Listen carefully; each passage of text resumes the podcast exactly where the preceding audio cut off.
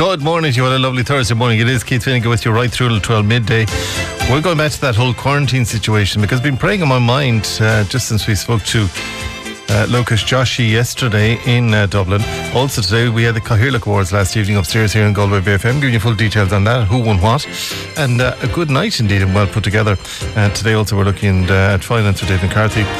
And Professor Sam McConkey joins us. He gives a COVID update indeed, and we're talking about vaccines and the various vaccines that are available to us. David Connell gives us the Connacht Tribune headlines. and Keown goes gardening. We're taking your queries and questions now on the phone lines on 091 770077. Today also we're looking about uh, Dominick Street Upper opening up today. We're looking at uh, a wonderful event taking place in the Coach House in Eyre Square. We're waiting for the miracle, that book, and much more between now and 12 midday. Comment lines are open though if you want to get through to us on 091 uh, 7777 and 53995 should you want to get through to us uh, today.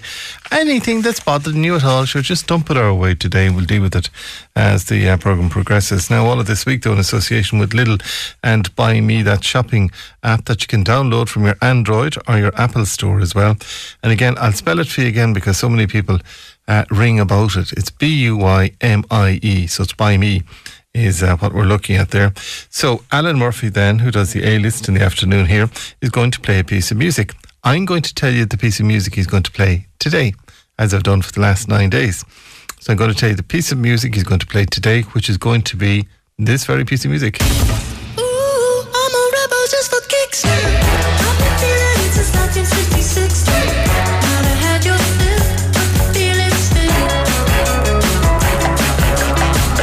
yeah, yeah, we all know that bit of music, don't we? Uh, but when you hear that piece of music between three and five uh, today, you send in your name, the word Lidl or Lidl, your name, and your location, just for the fun of it. And you can be in with the chance to win a 200 euro Lidl voucher uh, to spend on the Buymie app. And again, it's all about downloading the app and doing your shopping online. And from there, you've got a personal shopper who will go about, pick up the bits and pieces. If what you want isn't there, uh, what they'll do is they'll ring you and say, Do you want to change the toothpaste from whatever to whatever? And uh, then within a couple of minutes, they drop it at your door and away you go and it's all paid for. So you'll have 200 euro to spend on the Buymie app in Lidl. Uh, and again, we're doing it each and every day for the last nine days and we'll do it again tomorrow. So when you hear that piece of music, once again, between three and five. Ooh,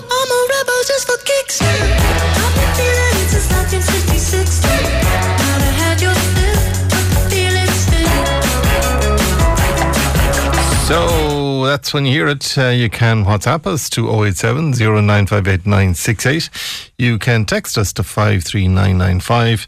And you can also indeed just use those two platforms. Don't, don't use the phone on that. But if you have questions for Emmy Keown this morning, feel free just to uh, uh, send them to us or call us with them on 091 770077. Somebody is already saying to me this morning, why aren't you giving out the app number, the um, WhatsApp number for the phone? And then on the other side, people give out that I give out the number too often. So, lads, it's 087 is the number from there. It's great to see, by the way, that the Northern Ireland situation was sorted overnight. It really and truly is uh, great to see that it was just sorted overnight. And let's hope that they move on with power sharing and getting on from there. As I was going to bed last night, it looked like it was stalemate. You wake up this morning and the headlines tell us that it's far from stalemate. They've reached agreement. And if the Northern Ireland Assembly itself hasn't uh, put the Irish language on the map uh, by October, uh, the English government have said that they will do so uh, from there. So, quite simply, it was a good night indeed for politics. And I'm sure that the pressure which was put to bear uh, on both, indeed, uh, by Joe Biden and by others. Uh, that pressure that was put to bear there uh, has brought this uh, outcome about uh, from there. So, um, well done to all involved in that. We're getting other calls too in relation to traffic heading towards the Connemara region and the Maam Cross region as well today. There are still restrictions in place. so, there are still restrictions in place and they will be in place uh, for some time to come as well. But the restrictions are in place and uh, they will remain in place. And somebody else has given out about the lack of traffic, uh, the, lef- the lack of parking, excuse me, uh, in town, the lack of um, the whole situation in relation to, to, par- to parking in town. Yes, it's a problem, so it is. It's an ongoing problem, and it's a problem that's not going to go away, I'm afraid. Uh, but uh, we have enough, they tell us. we will have an awful lot less, they tell us. And that's the way it's going to go from there. Now, let's uh, move on today uh, to the programme uh, because I want to go down to uh, just the screen down here. And again, just all those contact details. If you want to get in contact with us, it's 53995. Seem to have that small little bit of a problem uh, with the phone line there today. It just resets itself on me, so it does. And no matter what I do, it just kind of resets itself all the time. I'll tell you what I'll do. I'll just take a short commercial break here, and then we're going to go to quarantine in Dublin to see exactly what the situation is uh, there. And it's not an easy one, I can tell you that much. We're back though in two minutes. Stay tuned for that and more to come. Have to say, when I was leaving here last night, we had the Cathaoirleach Award, so it was about half seven, I suppose, when I left here. Uh, but I was thinking of uh, Professor Lokesh Joshi, indeed, who spoke to us uh, from quarantine uh, following his return from India, where he had multiple, by the way, uh, COVID tests, both going out and coming back in again. But I thought of him in his hotel room in Dublin and just being a number. And he and I have spoken just briefly this morning, indeed, again, uh, to see how he was doing. And tomorrow is his Freedom Day, uh, but he joins me back on the line again. Uh, good morning to you, Lokesh, and thank you for joining us. Now, you, you acknowledge, by the way, that uh, you had come from India and the variants and all that were there, but you were tested many, many times. Yeah, thank you, Keith. Good morning. Um, yeah, so um, in the last five weeks, uh, I've maybe had 10 RT-PCR tests, all negative. And I think people have to realize uh, that there's the fear that there's a UK variant, there's a Brazil, South African, Indian variant. But people don't travel just out on a whim. And when people travel, the biggest fear they have is themselves catching the disease. So they do everything in their power to stay safe, you know. And and at every place one is tested RT-PCR, you know, I had to have two three tests before I went. I had a test at New Delhi Airport. I had to so many tests so far. Um, and fortunately, I've been negative. You know, so that's that's that's the way it is. Now, when you left, um, when you left home after looking after the affairs of your mom after she sadly passed away, uh, you flew into Europe. So you did. Was it Frankfurt you flew into? I yes. So on my return journey, I came back um, via Frankfurt, and to be honest, I spoke with my wife, and the decision was that I should quarantine in Ireland and not in the UK. At least I'm on Irish soil. Yeah. Uh, and if things get worse in the UK as they are, I didn't want to get into another limbo land. So I flew via Frankfurt, and uh, in Frankfurt and in most European countries, um, people who are coming from different regions are quarantining in their homes, uh, not in hotels. So I landed there, and uh, then I caught a flight to Dublin. But it's, it's clear, though, to emphasise here that you had uh, a negative PCR test getting on the plane and arriving into Frankfurt. You were negative from there. So then you flew from absolutely. you flew from Frankfurt into Dublin. Um, yes. And again, Ireland is your home. Your wife and family are in Ireland, and lo and behold, um, you then become a number.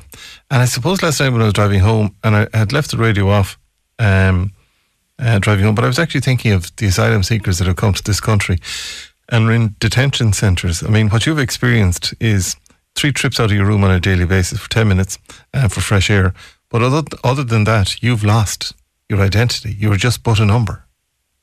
Yeah, yeah. And I think that's something that really, I guess, uh, that tipped the balance for me. Because anytime, anywhere you go, you're called as Mr. Smith or whoever you are. Um, but then what has happened in these facilities, and again, it's really nobody's fault if people get caught up in the system, the machine, and they forget, you know. Uh, but the way you're treated is that, okay, you know, when I get a knock on the door, somebody, I, I open the door with a mask on, and there's a security guard, and uh, uh, he would then radio the base saying, okay, I have room 204 with me, and they'd walk me through corridors and staircases, go downstairs um, 10 minutes freedom, and then they bring you back. Or I'm bringing 204 back to his room, and then I have 204 in his room, kind of thing. And you feel like saying, look, I've done nothing wrong. I, I, why am I being punished? Why am I being treated this way? So there are, there are small things, they add up to kind of, you know, uh, affect your psyche. So, so can, you can't leave the room except when a security guard is with you? Yeah. So effectively, you're in prison. Well, I haven't used the word because a, a pri- well, I'm using it though. But effectively, you're in you're in prison like a, a prison like system where you you go into your door, the door you lock the door behind you, and the security guard waits until you leave there, and then he can leave, but you can't come out of that room until he comes back again and takes you out of that room. That's correct, Keith. That's correct. However, that, that to I, me is prison, by the way. Or that to me is detention. I, would call it detention, and I, have stayed steered clear from the word prison because I would call it more like a house arrest. Because the reason I've never been in a prison, I, all I've seen is in movies. I haven't either. Thank God. Uh, so yes, it feels very odd that you know you're in a hotel but you can't leave your room. Um, and uh, yeah, you can you can only leave with a security guard. Uh, and when you're walking in little areas, small areas as big as eight car parks, uh, it, it you know place to park cars, and then ten minutes up, and you're brought back by security guard to your room, and you're left in the room. And um, you know there are times when you're finishing a meeting or you want to go for a walk. It's nice outside. You just can't leave the room. All you can do is stay out of your window. Can I ask you, would you be asking the government perhaps not to, to, to look at this whole situation uh, from a humanitarian point of view? Uh, we know that the virus is coming under control and we hope that. And you're not arguing about the virus or otherwise. I mean, you would quite simply have gotten off the plane uh, from Dusseldorf, being collected by a family member, and you would have quarantined at home in your house uh, away from your wife and family. That's what you would have done. That's what the rest of Europe is doing.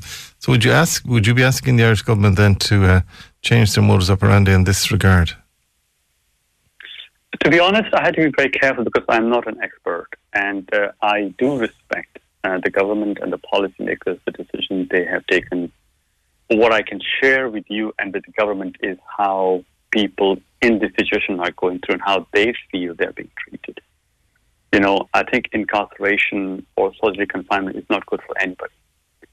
Um, and I'm sure there were reasons, but I think the question I would like to ask, uh, and I would like all of us to reflect, uh, is what kind of country do we want in future?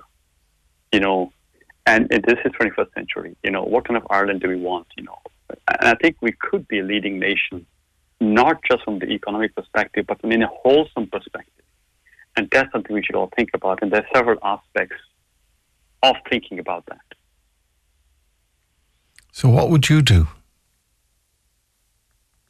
That's a big question. Uh, I would say I would I would reflect on the current activities, the current way of working, and the thinking and having a vision. Where do we want to be? This is a great country. We have great people, great resources, beautiful nature, everything we have but then something is missing at the same time.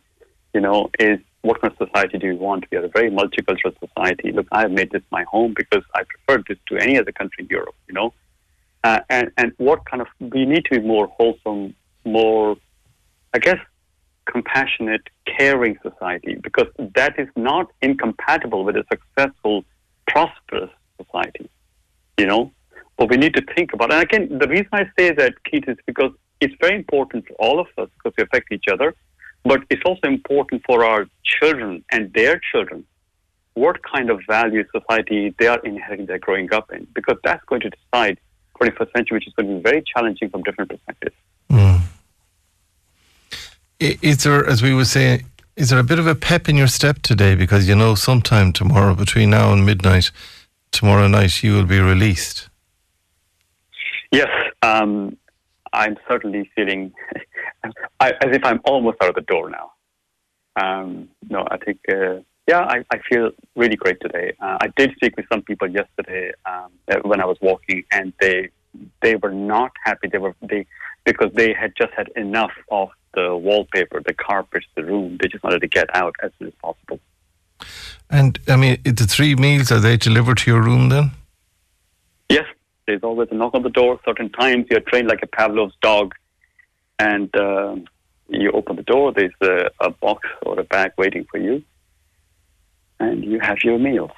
You have your meals in your room by yourself. And I think it's it's the small things, you know, that you know, uh, two weeks of uh, plastic container meal Um, and as I said, it's really nobody's fault. The system is designed to keep these people away from spreading, but at the same time, the impact it has on people, the mental health, you know, the emotional well-being, that's what I'm concerned about.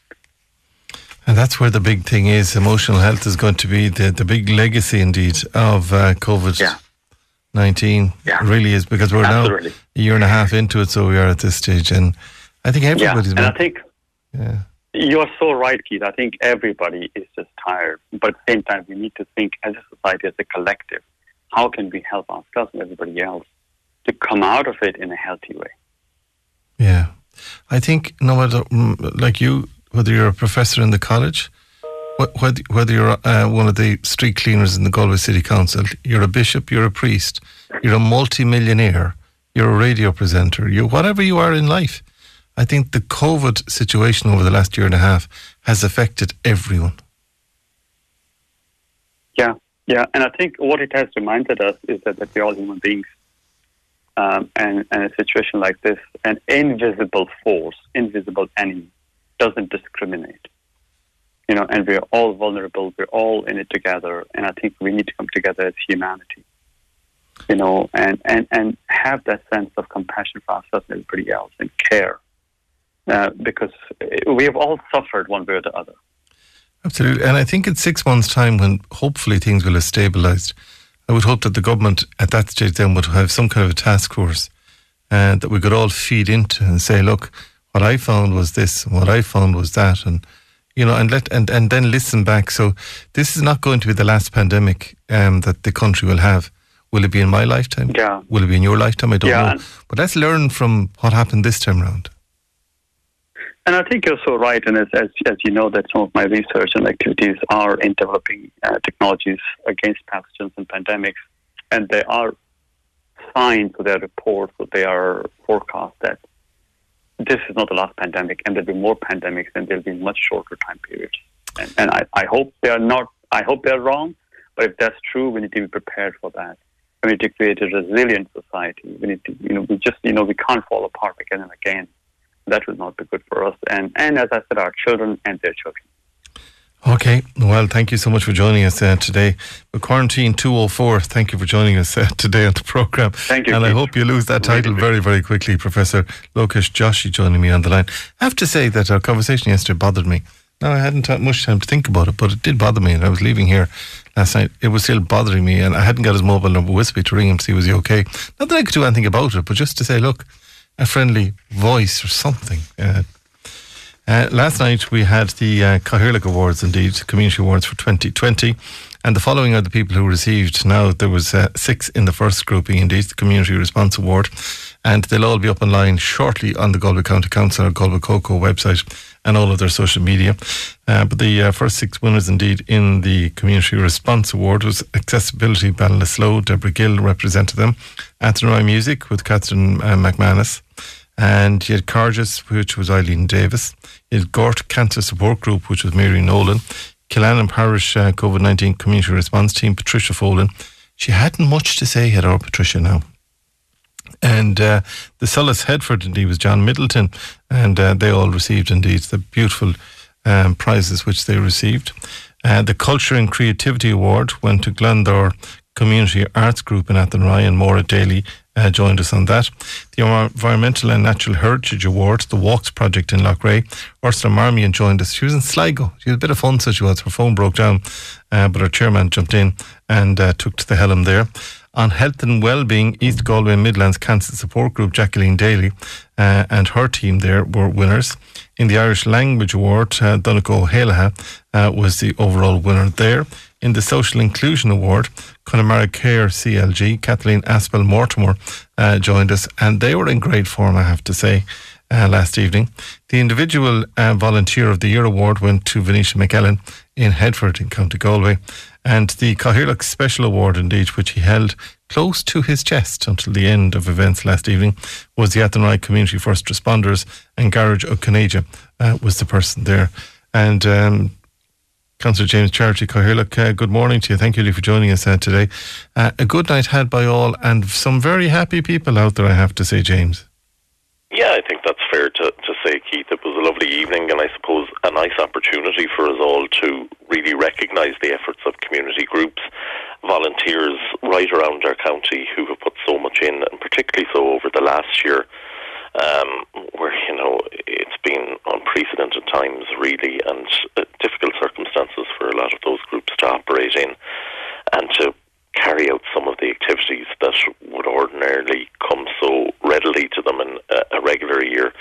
Um, so, look, a huge effort on all of their behalves. I think we had, you've mentioned the winners there, we had 57 different groups and individuals that had been nominated across seven categories in total. Um, all of those doing, you know, a huge amount of unseen work right across our communities in Galway. Um, and I think, as much as I want to congratulate the winners, we have to really say thank you to each and every one of those volunteers and community groups who put so much effort into our county. But it just shows, and we say this in the city with this, when the City Mirror Awards are on as well, it just shows how much volunteerism is out there. Because none of the people, indeed, who received an award last evening make one penny farthing out of it. It's all volunteer. Yeah, I think that's one of the remarkable facts of it. And, you know, when you look across some of the activities that the groups have carried out, everything from setting up Meals on Wheels groups to actually going out and collecting shopping for people during the pandemic, collecting prescriptions, um, walking dogs, doing bits of DIY for them around, you know, the, the house if it was needed and when conditions allowed. So, you know, it's a really broad range of kind of practical assistance that was offered to people right around the county, um, and social supports. I think that you know, without the work of these people, just wouldn't be there. So they do it without looking for thanks. Um, they do it without really looking for any recognition. And this is just one of the, I suppose, small ways that we can say, oh, well, right, you mightn't be looking for recognition, but we're going to acknowledge the fact that you've carried out this work. So it's, um, you know, it's really all about community spirit and kindness. And I think, you know, just giving that little bit back to the people who put so much into our communities. And again, they're all recognised. And for those that weren't recognised, I think to be nominated is uh, is as big an honour. Yeah, look, I suppose in one way,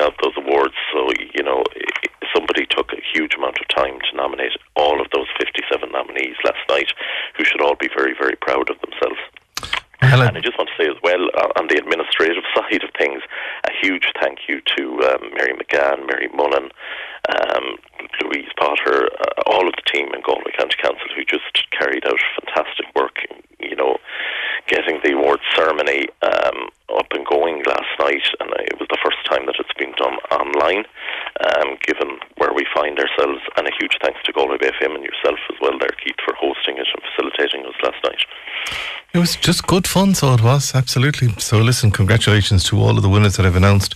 Uh, there, we'll announce them again later in the programme. But well done to all of them. Uh, now, you have to fill up the boot of the car and travel around and present them all. You know that again. We didn't tell you that last night. And uh, Mary. I do. I'd, I'd have uh, practical assistance there from Vincent and the PPN team as well. So, uh, you know, no better person. them who are helping as well. No better person. Dr. Lyons will be jumping into the car with you. Social distancing in the boot or in the back altogether. Thank you Lee, for joining us. That's the Cathaoirleach of Galway County Council, indeed, uh, James Charity. We're looking at finance next. Stay tuned.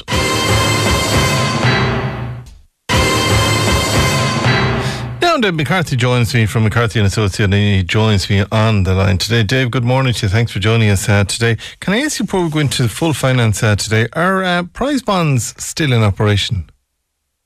Oh my God, they're still in operation. Um, not only is it still in operation, but we have seen in the last week um, a big increase in the amount of money that's gone into prize bonds over the last year or so. So they're very much, uh, um, um, I suppose, in operation. But the one thing I have to say, Keith, is, is that there is a kind of a, a misconception about people, uh, from people out there that, you know, putting money into prize bonds is good, and I put inverted commas, investment. It's not an investment. I've heard of situations where people put large amounts of money into prize bonds, and it's a very silly thing to do, in my opinion, because you know the more people that buy prize bonds, and the fewer prizes will be available uh, to be won. And in fact, actually, they announced last year that the amount of prizes has actually been reduced, and the amounts have been reduced. So it's a it's a silly thing to do as an investment, in my opinion it's a place to put money if you want to have it secure and you can get it back. But you can do that with a bank account, and that's going to do nothing for you either. But I mean, are we getting many winners? You don't know. You said that the amount of people winning is reducing as well. The amount, the, the number of prizes are reducing, and you know, if you look at it on a, you know, any sort of a, I suppose, try to look at it on a statistical basis you know, winning something in a prize bond is, is, is, for a large amount of money as opposed to putting it into an investment where you get the opportunity to make something out of it. It, it doesn't, there's no comparison. So anybody with 60, 70,000, and I've heard of the, uh, cases like this in prize bonds is, is not making much out of that money. And, and in my opinion, that they need to be a bit more uh, fruitful with how they, they, they consider investing it. Somebody else was on to us uh, today, and again, don't know what they're going to do with this one, but I'm switching jobs and will lose the death in service benefit uh, that I currently have. Now, what can I do in this situation? Now, they don't give us an age on that. No, um, this is actually something I suppose because of kind of maybe the type of industries we have in Galway um, in particular, uh, is a benefit that a lot of people have with through their pension plan. So if you work for the likes of Boston Scientific, Medtronic, whoever, and uh, they have very good benefit packages, and within that. Um, they also have a, a feature in the, their pension scheme for death in service benefit, which is can be three, four times their salary. It's quite substantial. God forbid if something happens to to that individual and a claim is made. So once you leave a job that has that type of um, feature within the pension plan and you go to another company that doesn't, um, it's something that a, a lot of people might forget that they've lost. So therefore, you need to look at maybe replacing that with other private health cover that you take out yourself. Now, the cost of that and the, and the level of, or sorry, that health, life coverage, not health cover, um, is going to be dependent on your age. It's going to be dependent on your health. So it's, I suppose, one area I would flag for anybody moving from a company that has death in service benefit to an employer who doesn't have it. It's something you will have lost and you may have to replace. And if you can do that, you should look at it. And finally, is it possible to move my pension plan from one life company to another as I'm unhappy with the provider that I'm presently uh, with? It is. It's it's no problem moving it from one company to another, but it's also no problem in moving it from one fund or uh, one structure within the existing company that you're with, and that might be something that might be a bit more um, appropriate for you. But uh, again, it's one of those areas you really do need to receive advice unless you're very, very, uh, I suppose, worldly wise in, in the area of investment, um, and you could make the decision for yourself. But it, pensions in terms of what company they're with are mobile, uh, but important that you receive investment advice before you may take the step. All right, Dave McCarthy of McCarthy and Associates, thank you so much for joining us on 091 based in Woodquay in Galway. And thank you for joining us uh, today. Oliver joins me at sports, and we're looking at the GAA first off. The, the uh, 2020 Junior A hurling semi final uh, was played last night in Kenny Park with Craughwell beating Skehana Mountbellew. And Moylough, uh, it went to penalties, uh, though. It went to, went to penalties. Very unusual, but uh, a penalty shootout required. The thing about GAA is people are now getting used to the last year and a half where matches finish on the day, and that means it doesn't matter what it goes down to in the end. If you have to be there all night, it'll be finished. Eventually, it comes to a penalty shootout after extra time. And that's what happened. Now, both these teams would have been looking forward to the completion of the championship last year before, uh, again, a second lockdown came in and put a halt to the completion of a number of competitions in Galway, one of them being the Junior Hurling Championship. And so it was such a long wait for the hurlers of Craughwell and Skehana up by to eventually get back out onto the field. And to their credit, they produced an absolute belter of a game on a nice evening in Kenny Park. The scores were flying and keeping in check, I think, with the huge scores we're getting at inter-county level. Again, Skehana up Moylough scored 23 points, Craughwell scored 217. That was after the extra time period where they couldn't be separated, and so into penalties they went, and Craughwell won it 2 1 an awful way to lose mm. for Skehana Mountbellew Moylough, but I suppose they had to have a result on the night. So Craughwell will go forward to play Clarenbridge in the final, and the winners will be promoted to intermediate for 2021. And of course, that championship will be kicking in in the autumn. So whoever wins that, uh, that I don't know, I presume they're going to be playing that match in the next week or two, mm. uh, and then the uh, the winners uh, will be getting ready for the draw for the intermediate championship only a short time after that. Good stuff. Good stuff. Listen, from a soccer point of view, good night for Italy. Yeah, they look First. really impressive. I mean, yeah. Italy and France look the kind of standout teams early on, and Italy again they're on an extraordinary run of uh, clean sheets, of successive victories, and they booked their place last night really with plenty in hand as they beat Switzerland 3 0 in Rome. So they play Wales on Sunday, knowing that a draw would win the group for them, but they can afford to rest players now because six mm. points out of six, they're in a very, very smooth place. And I'd say they just want to keep that run going. Uh, Wales on the verge of a knockout place as well, courtesy of their 2 0 win over Turkey in Baku. Uh, Wales did well despite Gareth Bale missing a penalty. They scored their second goal late on, but they were full value for that victory as well. So Italy and Wales look like they're coming out of that group. What's going to happen in Denmark's group? Well, they play against Belgium in Copenhagen. So they have a chance to make up for that 1 0 defeat at the hands of Finland if they can turn things around and beat Belgium, who uh, would have beaten Russia. So if Denmark can win, then all four teams will have three points. So they will have a chance to make up for uh, losing that match, which remember was restarted just a matter of hours after mm. the, the shocking collapse of Christian Eriksen, and everything has been said and written about that subsequently. But the uh, that's an interesting match at five o'clock today for mm. Denmark Belgium. The early match is the Ukraine against North Macedonia. That's at two o'clock in Group C in Bucharest, and at eight o'clock the Netherlands welcome Austria uh, to the Johan Cruyff Arena. Um, that could be an interesting game as well. Mm. Um, but yeah, Ukraine against North Macedonia is one for the purists, I suggest. Now, somebody wants to know, yes, Golly, is there any date uh, for the intermediate hurling final yet? For the championship final? Yeah, well, we put up all those uh, club, Galway club fixture dates um, last week when we got the the calendar. Okay. So if you just scour galwaybayfm.ie, you'll see actually the full calendar of events for the months of July, August, September. Mm uh, where all of those matches are, are fixed in there. So offhand, saving me going to Google, have a look on it there. So that was released over a week ago. So you'll be able to see the dates uh, that are provisionally scheduled in for the starts of uh, all of the championships, the group games, the knockout stages, and then mm. obviously the latter stages as well. It's the first time in a lifetime that I've seen you bring the remote control for the TV to studio. Is that because the golf, the Open? It is. It's the US Open. So you bring it with you now to it's, the office. You just can't take any chances. So it's it's half three until about half one tomorrow morning.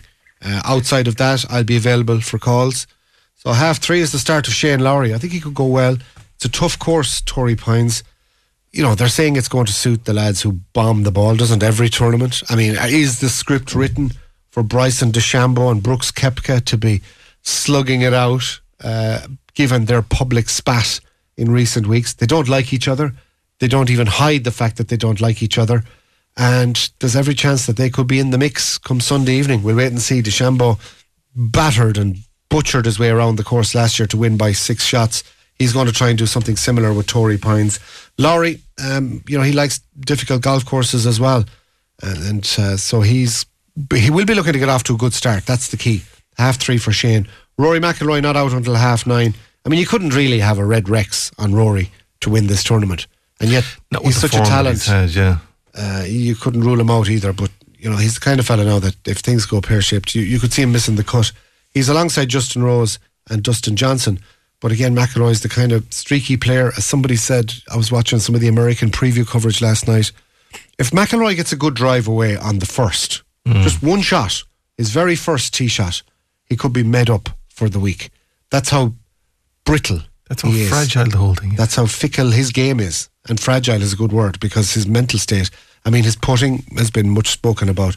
But his driving, uh, I mean, his par fives, the way he played them in the USPGA was just nothing short of shocking.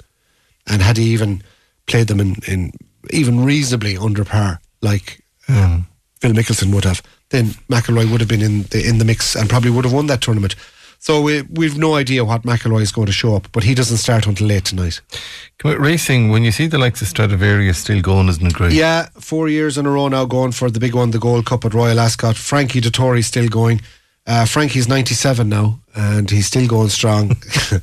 he's on board the short price favourite Stradivarius. That big race is at 4.15 today, and as part of a seven race card that gets underway at half past two, we'll have our usual Royal Ascot preview at lunchtime on sport. And here at home, there's an eight race card at Leopardstown, the first off at 10 past four. We'll talk tomorrow a little bit more about a big weekend for the Camogie girls as they're in action, of course, in the league final Brilliant. on Sunday evening at half seven in Croke Park. So it's going to be a late night back for everyone for involved. everybody involved in that, yeah, including the team and our team as well.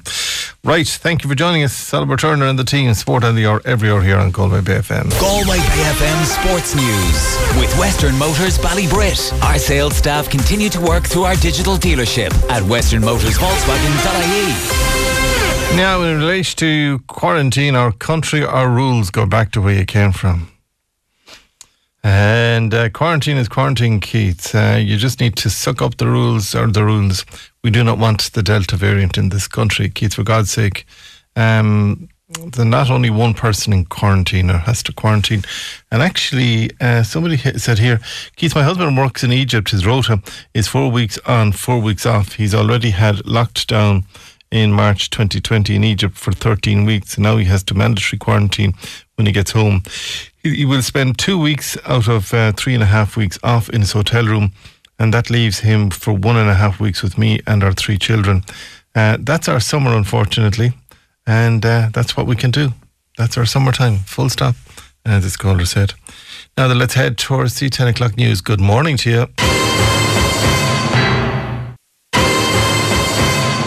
Now, where are we with all the vaccines and where are we with can we get uh, another vaccine as a second dose? Where are we when it comes to the AstraZeneca that I got indeed and I'm waiting for the second dose? Where are we when it goes to um, going to your pharmacy because we've had numerous calls today from people saying, I contacted the pharmacy, they can't give it to me. Uh, they don't have the supplies uh, to do so. Uh, Professor Sam McConkey joins us and kindly has stepped out of a clinic uh, to take our call uh, this morning and he joins me on the line as well this morning. Professor McConkey, a very good morning to you. A lot of questions coming into us today just about the vaccines and can we get a different second dose and or otherwise. What's your thought process on where we are currently first off? Um, we're doing reasonably well compared to last January, February, or compared to 2020. Uh, you know, the numbers of COVID cases overall in the country are coming down, number of ICU patients are coming down, and, and the number of people in hospital has dropped quite dramatically. So we're kind of surprisingly in a stable uh, orbit, and we're now doing this uh, with less restrictions, you know, than we had in January, February, March. So we've opened up from the from the you know 19th of March. We've been gradually every two three weeks opening up little bits of our life, and now we've outdoor drinking. We've kids back to school. We've most people are trying to get back to work now. So so I think our stepwise opening up is so far so good and steady as she goes, being being successful. The the things that are worrying to me and probably to lots of us is the UK, particularly Great Britain. Yeah. Um, have had a huge surge of this new strain called the Delta variant. It's all over For some reason, it's cities beginning with B, Bolton, Blackpool, and various other Bedford. Uh, I've no idea why it's a B word. Maybe the B causes it to spread. Whatever the reason is, this Delta variant, their numbers are surging they, they're, they're not getting as sick as um, you know we've seen with previous COVID. It's mostly young people, and the crude numbers. And I'm sorry to be a bit crude in radio, is about one to two percent of people end up in hospital with this new variant because they're younger, and about one in a thousand are dying from it in the UK. One in a thousand. That's much less than what we had in January. It was about one or two percent were dying were diagnosed with the original COVID, and probably because they're younger. But one percent, one in a thousand death rate is still a bad thing. You you can't consider any pandemic with one in a thousand death rate as, as a trivial event. So we're now trying to cope with how do we prevent this Delta variant coming into Ireland and spoiling our nice, stable recovery that we've been enjoying over the last few months. So then that brings us nicely into the quarantine restrictions that the government are talking about are for people coming from the UK, but it doesn't stop them flying into Belfast and just getting a car or a bus into Ireland. Um, I slightly disagree. If people come in from Britain through Northern Ireland, they're still legally obliged by the legally, law of our yeah. country today to fill up a travel locator form. And that is to state every place you've been in the previous 14 days. And if you've been to Bolton or Blackpool or England or Scotland or Wales, you have to state that. So the people coming in through Northern Ireland across the border from Britain have to do a travel locator form just in the same way as, as everyone else coming in through the airport or the port. There is something like three or six months in Mountjoy maximum prison sentence if you don't do that, or something like three or five thousand euro fine, and I believe it's a criminal offence. So we, we have brought in very robust laws uh, through the Department of Justice, which are, are legal and are, are the laws of our land right now, to say that folk travelling across the border with Northern Ireland who come into Northern Ireland from Great Britain do have to do a travel locator form, just the same as if they come in on an airplane to Galway or to Knock or Dublin Airport. Okay, so it, is it as they land in uh, Belfast then that they have to do the travel locator form? no, I believe it's when you cross the border. Okay. It's it's when you cross the border, so they have to do the same rules. So people who've done that, coming in, say, fly London to Belfast and then cross over to Monaghan or Donegal, do do have to spend uh, two weeks not in mandatory hotel quarantine, but in mandatory home quarantine. They can find a little cottage in the wilds of Leitrim or Sligo or Donegal and hang out on their own or with the people they're travelling with uh, in, in a little cottage for, for, for two weeks and not be interacting with the general population. Now, if you want to get out slightly early, the, the rule is now, it's not just the government talking about, but this is, is what they brought in two days ago, is that you can get a nose test for PCR at day five and at day 10, and if both of those are negative, then you kind of get out of jail free. It's like Monopoly. You get it pass go and you get out at day 11 when your results are negative for those two tests. Or if you don't have tests, then, then you have to stay in for 14 days. But you have to adhere to the law. Okay, good, and thank you for clarifying well, that. that because the law of the country. I'm yeah. sure there will be people who flaunt it, but that that is what our government. We are a country of law and order and rules, and these, in my view, make sense because, eh, eh, as I said, England had very good control. You heard Boris Johnson trumpeting how successful their vaccination program was, and everything went hunky dory until about six weeks ago when it started to go the other way, and now the rates are rising exponentially again in certain foci in England due to this Delta variant apparently is much more transmissible. Yeah. The English have very good data, very good epidemiology, and they're saying it. Uh, if you live in some in a household with people with this Delta, you're nearly twice as likely to get it as the strain that we had circulating in Ireland back last March, April, at the beginning of the pandemic. Can I come on then to the vaccine rollout, uh, Professor McConkey, if you don't mind, just in relation to where we are with it? I mean, it seems to have gone extremely well, but it's this second dose that's catching an awful lot of people because we know with the yeah. second dose um, that the Indian variant or the Delta variant that we're talking about this morning, um, it, it, would give us an awful lot of. Um, more, I suppose, positivity if we had the second dose. That if we did come in contact, please God, that we, yeah. it wouldn't affect us. Um, yeah. Where are we with the second doses? Because we're looking for people with AstraZeneca, people indeed that are looking for that second dose. Can you get a second dose of another vaccine? Yes, so I, I agree with more or less everything you've said there. That the again the English epidemiologists and doctors have shown that folk in England who've only had one dose, which is a lot of the English people have only had one dose because they went for this one dose first policy rather than in Ireland we stuck with let's let's go with two doses. And they found one dose doesn't protect you brilliantly against this Delta variant, so you need two doses. So what what you're saying is is, is, is very sound and very solid. So people need their second dose. the um, the rollout of vaccine in Ireland has been limited, as probably everyone knows, in, in January, February, March by not getting enough of the product. There was a worldwide supply chain problem, and everyone all over the world is looking for it. There's a lot of um, us advocating for global equity that elderly people and healthcare workers in developing countries maybe should be prioritised uh, for the vaccine before you know wealthy, healthy people in who are young in, in, in rich countries. So so there is a worldwide distribution challenge, and ethical ways to equitably distribute this is quite a challenge. But in any case, our government, Stephen Donnelly's been struggling to get his hands on, on two doses for all five million of us, or, or let's say 4.3 million of us over 12 years of age. That That's a huge challenge for every country. Um, maybe except Israel got, got a lot of it, but, but a lot of other countries are, are struggling. So I, I see that the HSE have done a very good job at rolling out the vaccine once they can get their hands on it. They, they can scale up and give you know, um, several hundred thousand doses uh, a week. Where, where, they're getting, you know, three three hundred thousand doses per week, with um, some now in pharmacies, some in GPs, some in hospitals, and some in special large vaccination centres. They set up these parallel systems of vaccinating, as I said, hundreds of thousands of people per week in the country, and they've been going like clockwork. And, yeah, and they're, they're going. And they have the, been. The problem is we just can't get our hands on the vaccine. So when they when they get their hands on the vaccine, they can get it. But if we can't get our hands on the vaccine, then obviously they can't. And that, that's not just an Irish problem. It's not a problem of our unique to our nation. It's a, it's a problem worldwide. And can I ask you just about then getting?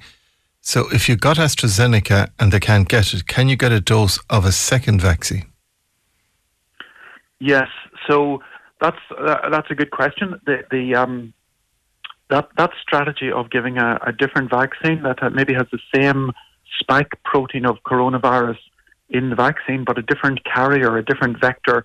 In the Pfizer, the carrier, as we know, is an mRNA molecule, whereas in AstraZeneca, it's a chimpanzee attenuated adenovirus. And using a different carrier for the second dose is um, a strategy called heterologous prime boost, if we can get technical. Um, I will say with some pride that that was a, a thing I worked on in human trials uh, when I when I previously uh, did a lot of research in uh, UK and, and, and in Gambia. So and, and, and published in Nature that, that that is a good Nature Medicine that, that that is a good way to get good immune responses to human vaccines. So that giving us a different dose um, a different carrier, the second dose can actually be better than just giving the same one. So, at a technical level, it, it can be better. We need to see some concrete evidence that that works in this particular instance, and that does exist for AstraZeneca boosted by Pfizer in terms of antibody production and T cell production, that you do seem to get good antibodies and good T cells if you give a different um, dose uh, the, the, the second time. So, that's that's the sort of scientific evidence behind it. Then, is it yet in our national policy? I believe it's not in our national policy at this stage. Um, we have this a group called NIAC, National Immunisation Advisory Committee, which group of, of scientists and doctors led by Dr. Karina Butler. That's a subcommittee of the Royal College of Physicians of Ireland, which I'm, I'm a fellow, and and they have been giving advice to our government and our nation about vaccines for, for over 30 years. I used to be on that group. I'm, I'm, I'm not on it now, but they, that that that um, independent advisory group has kind of kept us as a nation doing sensible things about vaccine, whether it was introducing hepatitis B vaccine in the past for babies or meningitis vaccine in the past, and now, as we know, they, they've been given advice on navigating a safe public policy through through this coronavirus vaccine challenge. And I'm sure they are looking at this, but at present it hasn't been integrated into our uh, public policy strategy at this point. But it certainly is an important aspect for them to consider. But again, needs to be balanced with what vaccines have we actually got available to us. What, what's available. There's no point in advising a strategy that doesn't optimise no. what's available um, just one query that came in yesterday, but I'm giving you two today, if you don't mind, Professor Sam McConkey. I'm over 60 and I'm hopping mad, Keith Finnegan here. My age cohort uh, took up their first vaccine shot in record breaking numbers. We're patiently waiting for the HSE to get their act together and give us our second jab as soon as possible. Some of us are waiting more than 12 weeks now.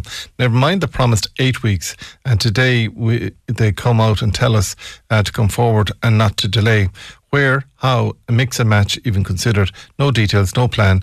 I'm an angry oldie. So they were the ones done first and they did come out in huge record breaking numbers. And because perhaps of the delays or whatever, um, they feel that some of the 30s and 40s and 50s are now getting vaccines and they're not. Yeah, so th- this is, um, I, I, understand the felt experience and the, the true narrative of people's lived experience over, over the last four or five months. So I, I accept uh, both the sort of practical reality of the story that that's happened to a lot of people, and obviously emotionally, people feel angry, aggrieved, and treated unfairly because of it. They, they, and I think what's happening there is that each vaccination centre, when they give the first dose, have uh, a, both a dose of, of the second vaccine reserved or, or planned to come for, for giving that uh, same person their second dose. Typically, it was 12 to 16 weeks after the first dose for AstraZeneca was the original plan. So that that original uh, vaccination centre that vaccinated the person who's texted you will have a, a slot, if you like, with repeat AstraZeneca vaccine in, in, in the in the future plans between week 12 and week 16. Now, of course, the plans have changed and, and things have changed, but but that, that that's where the situation is at present. Yeah. And of course, then they, they need to have the supply chain coming in. And you're quite right, some younger people may have passed them out. What I will say is that the Health Protection Surveillance Centre, who count the numbers of people with COVID in Ireland very, very well every day, have come out with a report yesterday showing that people over 65 in Ireland now, in the last two weeks, make up very, very few of the people with SARS-2 and COVID right now. Oh, less than 2% of, of, oh. of the uh, cases in Ireland were over 65. That's completely different from January and completely different from last year. So that uh, vaccination surge that you correctly described in the over 60s and over 70s in Ireland have now largely protected them. And that age group, thankfully, now are not getting sick. We're not seeing them in hospital with COVID, and, and they're not even getting SARS 2. They're not getting COVID, uh, partly due to the vaccine. Similarly, healthcare workers um, you know, like including myself, were suffered many of us from COVID at various times in the previous year and a half. But now that's almost disappeared as well because healthcare workers have all been vaccinated. So the data coming from Ireland has shown really powerful protection by the vaccine in the last few months in these cohorts that have been heavily vaccinated. And what I would love to see now is that we can stretch on down through the years, the 30 year olds, the 40 year olds, even 20 year olds. It's now licensed for people over 12 the, the, the Pfizer has, has now licensed for uh, young people between 12 and 18. So I, I look forward over the next month or two to have all of us getting two doses of vaccine uh, who are over 12 years of age, and that will really, in my view, effectively control SARS-2 spread in Ireland very well. And it simply means that we can move away from these unpleasant uh, social distancing and physical restrictions, leave those behind, stop using that hammer that was social distancing, because we now have the other hammer that is the vaccine, kind of bam, bam, bam. We've now six vaccines that are effective and, and, and being widely used that are actually a much more socially acceptable alternative than than than the hammer that is social distancing, which does work, but you know it's it's unpleasant. It's not what human life is for to be two meters away from everybody else except for the people you live with. That that's not a great life for the present or the future, and none of us really like it or cherish, or maybe a few very unusual people do, but the vast majority of people will be happy to see the end of that. And the vaccine, as we roll it out, hopefully sort of a million doses a month for the next three or four months, that, that will get us to a place where we can stop using the social distancing. Two very quick, uh, three very quick things. Keith, my family members are now getting their second AstraZeneca vaccine in Ballybrit uh, four weeks earlier uh, than they expected to get it. Hi, Keith, I got my second dose of AstraZeneca yesterday, a week earlier, 11 weeks instead of 12 weeks. Regards, uh, Jerry. And uh, so they're so that's good. They're they're get, they're getting the uh, four weeks and one week indeed earlier. Can I ask you just about travel? We've spoken about the the the, U, the UK, but I was talking to somebody not too far away from here and they said that they are inundated with bookings indeed coming in from the USA. And I spoke to somebody in the airline industry, and they said there's a huge amount of forward bookings coming in for August, September, October, and November from America. How can you, how have you a thought process, or would you be concerned about that?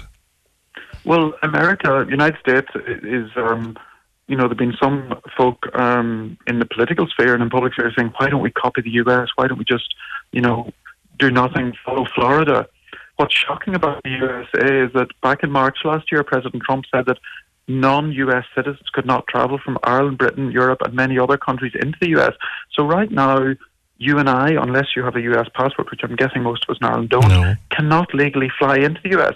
The day before President Trump resi- uh, finished his office, he, he revoked that, but then President Biden brought it back in. So, so the reality is that you and I cannot get one of these visas to even travel to the US. The US has essentially closed its borders to non-US citizens in a much more dramatic and draconian way than, than we ever have in Ireland.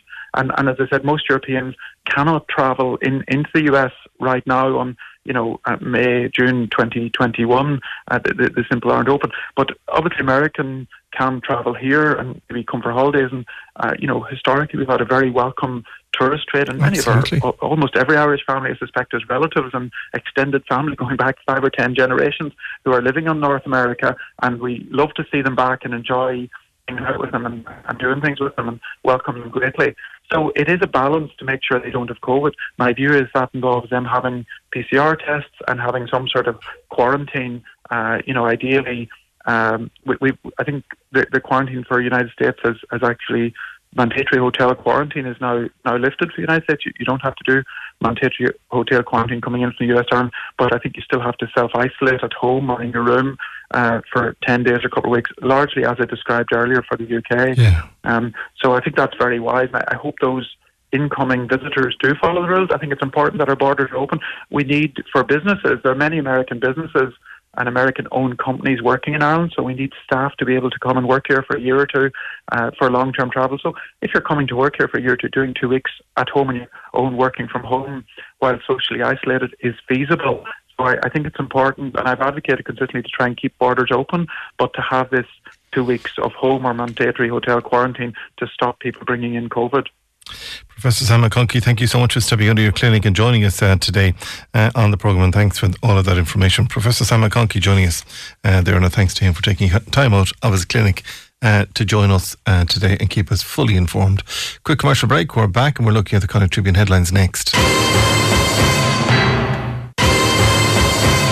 Dave O'Connell joins me on the uh, line today, and I've learnt an awful lot. So I have from the uh, Connacht Tribune when I read it earlier this morning. He's going to enlighten us uh, today. Uh, Dave, uh, good morning to you. Thanks for joining us uh, today in the program. You're setting the bar very high on that one, Keith, but yeah. I'll do my best. Ah, well, you've touched on a few friends indeed, and the first one is a very touching yeah. story on the front of uh, this week's newspaper of a, a man who cut his turf and unfortunately wasn't there to save it, but his friends have. Uh, well, I mean, I, this this just got me on on so yeah. many different levels, and for for anyone because I think this will resonate with anybody who grew up in rural Ireland or knows anything about rural Ireland. But for those that haven't seen it, the community around Newbridge, Ballygar, they lost a towering presence recently with the death of John Geraghty, a man who was involved in every aspect of the St. Brendan's GAA club as a, a player, an administrator, a trainer, manager, chairman uh, all of those since he arrived from Williamstown back in 1983. And as you say, when he died at the start of the month, obviously there was a huge cloud of sadness across the area given the huge contribution that he and his family had made. But uh, what that same GAA community did after his death is really heartwarming because John had cut his turf before he died. But there it lay until his uh, his old pals organised a bunch of guys made up of the, the football team, friends and neighbours uh, to meet at the bog last Wednesday to lift and foot it. So many of them turned up. Now, this was described to me as the area of bog is around three quarters of the size of a football pitch. Uh, so many of them turned up that they did the whole thing in 25 minutes, um, and you can you can see from the, the photo just how many were involved in this. It is it is a really simple thing, but it's a really thoughtful thing. And as I say, I think it it will just resonate with anyone who ever spent a day in the bog or who knows the value of a day like this and it also shows just how a man and his family, how much they meant to their local community. So, lovely Absolutely. story. Well, listen, I hope they're going to bring it home. I hope they're going to creel it and do all yeah. that further and grieve it further. All of that. And all of that, yeah. But you have a lovely other um, photograph as well of an 84 year old in Connemara saving uh, turf as well. So, there's a real earth, pardon the pun, an earthy feeling to today's uh, Connacht Tribune. So well done to you on that. Come here, yeah. um, a good friend of mine. I remember the day he got married. I've known him for a long number of years. I knew that they had a daughter and she hadn't been well. Uh, but that's another heartwarming story on page three, just in time for Father's Day. It's the Brown family now. The Brown family, and as you say, Paddy, uh, whom you know.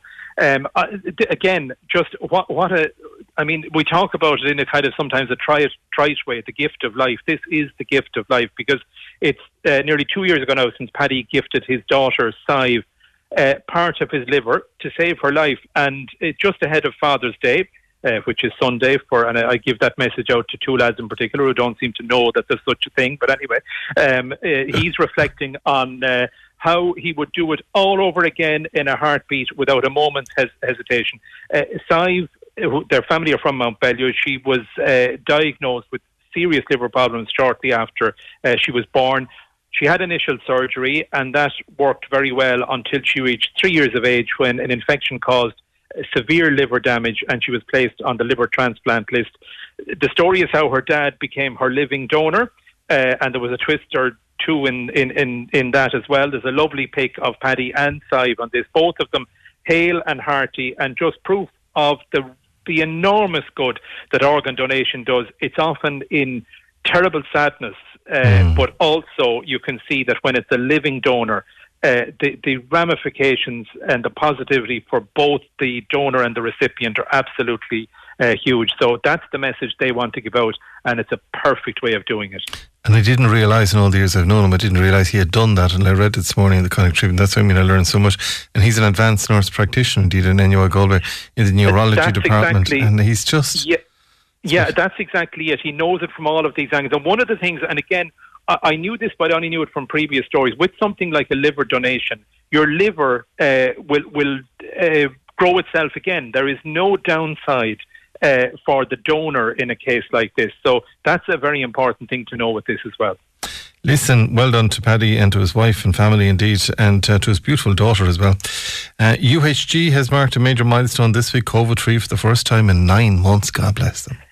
Yeah, a phenomenal thing when you remember the pressure they were under. Uh, but while there were no COVID 19 patients in UHG, I'm afraid overcrowding on trolleys is making a comeback.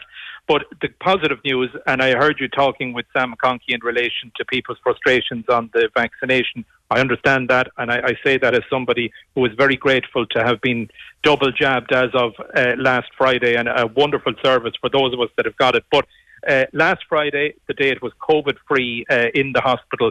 Unfortunately, the other side of it, 21 patients on trolleys in wards or in the ED uh, waiting for a bed. That was down to 10 by Tuesday. So, uh, small progress there. And as I say, the other positive is the rollout of vaccines is working. And also, as you know, the change this week is for the over 50s, they can now go to their local uh, pharmacy, and there's a full list of those in the paper as well today. Good stuff. Now you're looking at the mixed fortunes for Galway and the GAA front last weekend as well. Yeah, great weekend for the hurlers and the camogie side, Bad weekend for the footballers in Monaghan. All of that uh, fully explored in sport. Uh, no rest for the camogie ladies. They're out against Kilkenny in the league final this weekend. Uh, so plenty of looking forward as well as uh, reflection over 18 pages of sport this week. We really are back uh, where we used to be on this one. And what else have you got in today's Connacht Tribune? I know, but you well, better tell them. Well, I'll tell you that there's loads actually. Um, I'll start with a few of them. Uh, top sports psychologist Gerry Hussey has written a book designed to help more people unlock their potential and enrich their lives, and he's been talking about it to uh, Stephen Glennon, a man who enriches our lives every week. Uh, Judy Murphy reminiscing back over 30 years when the Saw Doctors released that seminal album. If this is rock and roll, I want my old job back. It's now on re-release, and I'm looking forward to getting my hands on it very soon. Uh, Stephen Corrigan has been talking to the rugby faithful in Monivea, celebrating their first ever Irish international in Keelan Blade. An absolute fantastic story for a real community club. Uh, I was chatting with Mary Kennedy. She was in Galway shooting a new series for TG Ceathair with people who relocated to the West. And it turns out that she's busier than ever since uh, she supposedly retired from RTE. And we've been talking as well to the team behind shopballinasloe.ie as uh, they described it, their own version of Amazon, which was born out of necessity during uh, COVID 19 restrictions, an online shopping forum for Ballinasloe. And last weekend, that won the .ie Digital Town uh, award in the large town category. So a fantastic achievement for them and something that has worked really well for them at the most challenging time for the uh, the retail sector. All right, listen, well done. Uh, loads more within uh, the Connacht Tribune and out since early morning and online, by the way. If you just want to go to the Connacht Tribune website, you can buy the online copy for today if you're listening to us in the States or otherwise, and uh, you get full access uh, to it from there.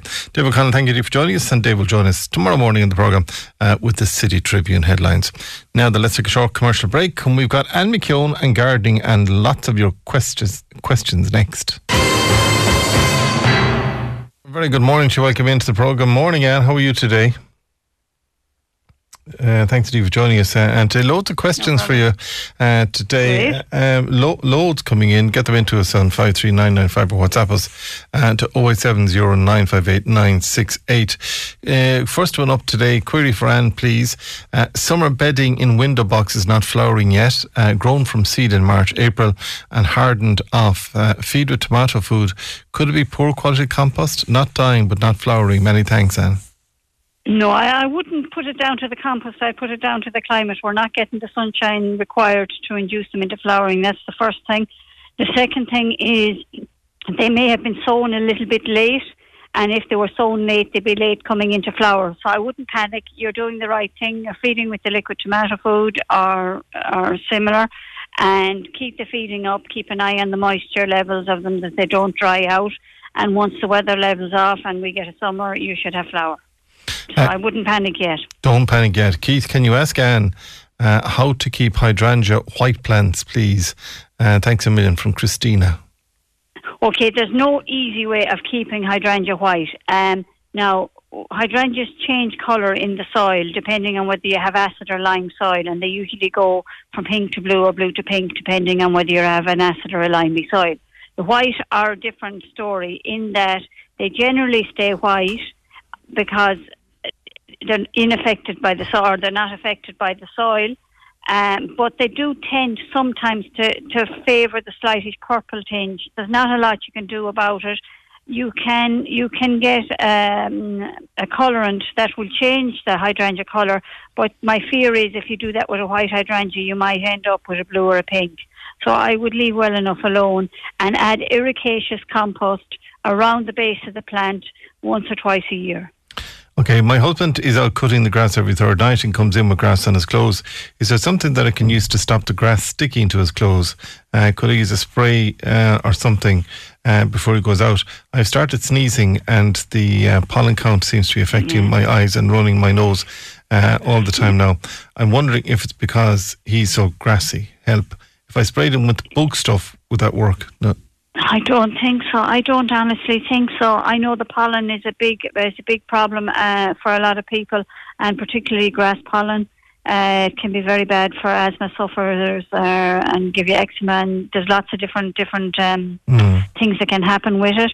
I don't know of any spray, to be honest with you. Not sure, not cutting you short answer wise, but I don't know of any spray.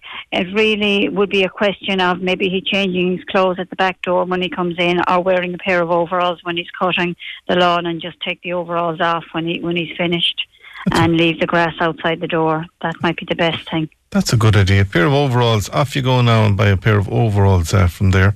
Uh, question for Anne, please. If a neighbour is spraying weed control adjacent to your house and the weeds are dying, should I be worried about my vegetables I've planted in my garden near the boundary wall of the area that was sprayed? Many thanks.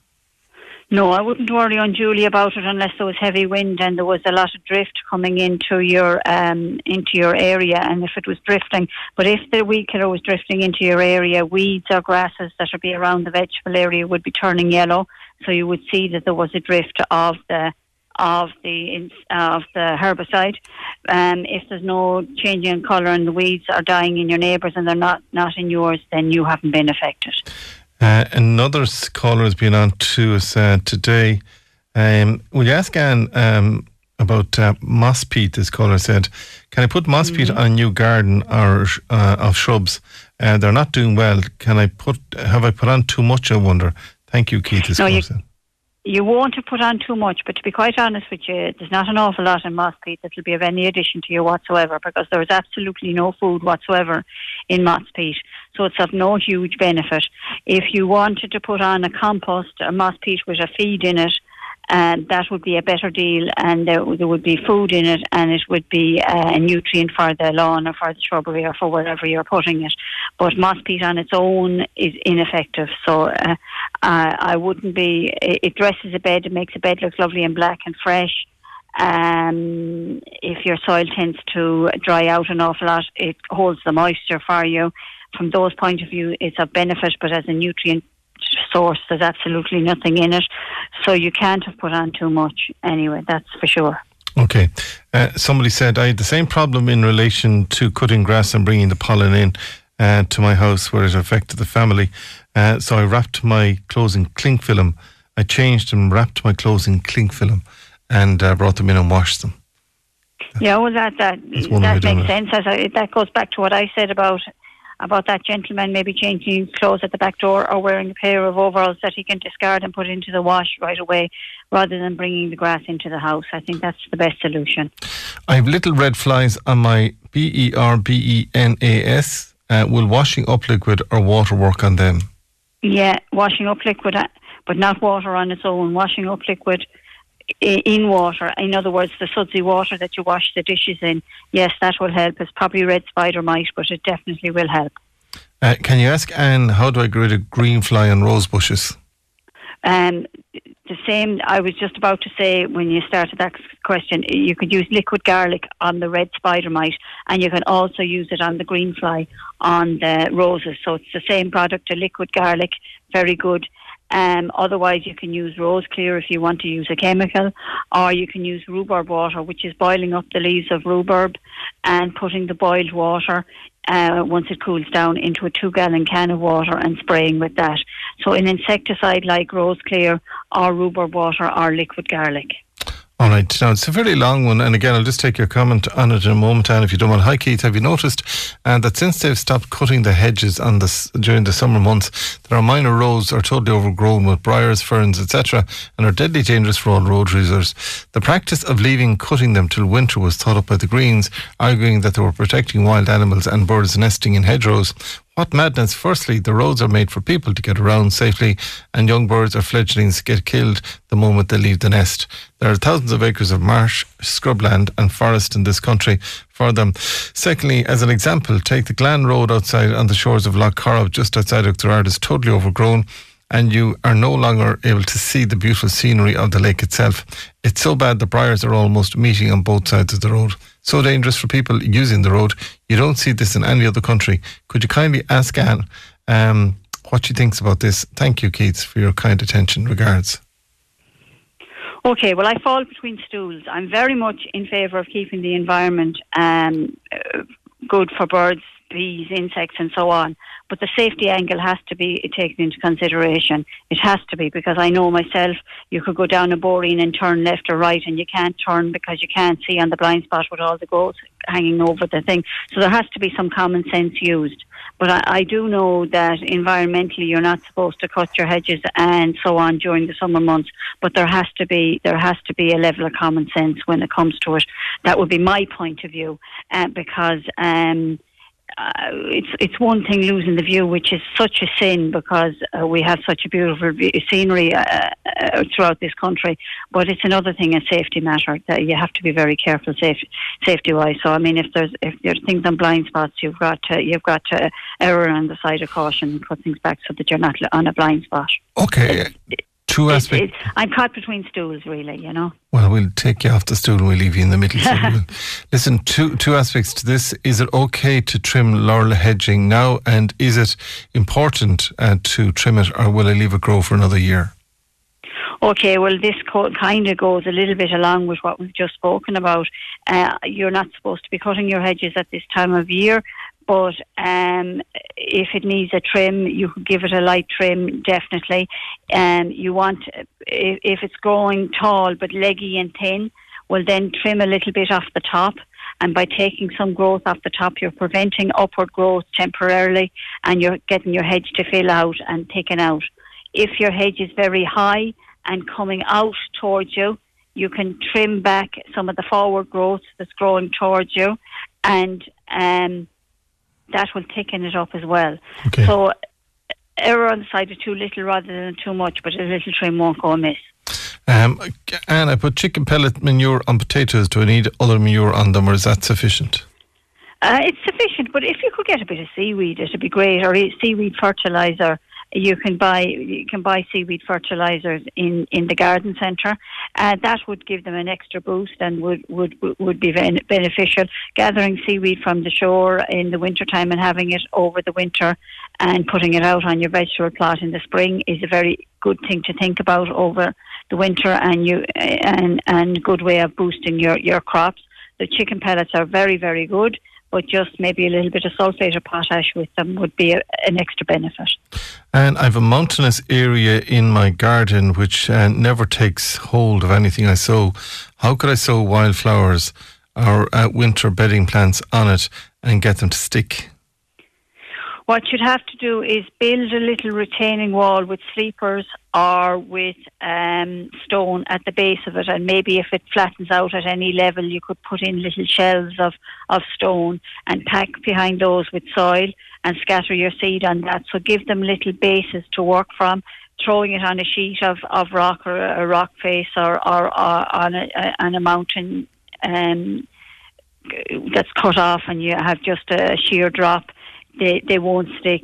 But if you can create little shells, you don't have to do a fancy retaining wall the whole way around or anything like that, but create little pockets where you can sow them. They will seed naturally onto it, from that onto it on their own. So create little shells is, the, is what I'm saying. A couple of other quick ones. What is the uh, best time to scarify a lawn? You can scarify your lawn any time, really. Uh, over the summer months is perfect. It'll make your lawn look a bit scabby and a little ugly looking, but it will thicken up again as the grass begins to grow, and you may have to reseed some of the bare patches. But it can be done in the winter when you, when it's not as obvious to you because you're not looking at it. But it's more comfortable to do it in the spring or summer because it's a heavy old job. So I would do it, and um, I would do it over the summer months and reseed the bare patches where necessary, and let the feed the grass so that it comes up in the bare patches. Okay, can I top my trees now? You can top your trees now, but it's a heavy job and a hard job because the leaves are on them. Whereas if you waited until the winter months, October, November, right through until March, when there's no leaves on the trees, it's an awful lot easier to cut them. Okay, and um, another caller said there, um, scarifying uh, the lawn, should I put down phosphate of iron first and then scarify, or do it afterwards? Oh, no, before it. Before it. If yeah. you've got a lot of moss in the lawn, um, maybe the scarifying would be a very heavy job on you. So if you put the sulphate of iron down about three weeks before you scarify the lawn, you'll be killing off a lot of the, the, the heavy moss before you start tearing it up with the scarifier and make life a little bit easier for you. All right. And uh, somebody else just said, uh, what would you put on the lawn to make it stronger? 7617 is what I use because you told me to use it. It was yeah, 7617. Yeah. Did it work, Keith? Did it work, Anne? Yeah, you're cutting your lawn regularly, I'd say. And I should, I put two bags, you know the size of my lawn now, so you do. Yeah, yeah, yeah. And I put two bags, two 50 kg bags on it. And oh, you put plenty on it. I swear to God, you could take a cut of silage every second night.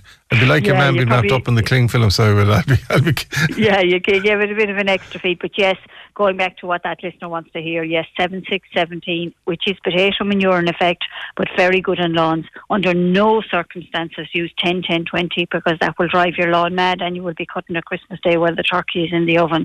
You'll be, you'll be cutting all the time. But the 7617 is ideal. If you want to feed it with something else, you could use lawn gold, which feeds the lawn and it also kills the moth at the same time. So if you have a bit of moss in it, the lawn gold might be the way to go.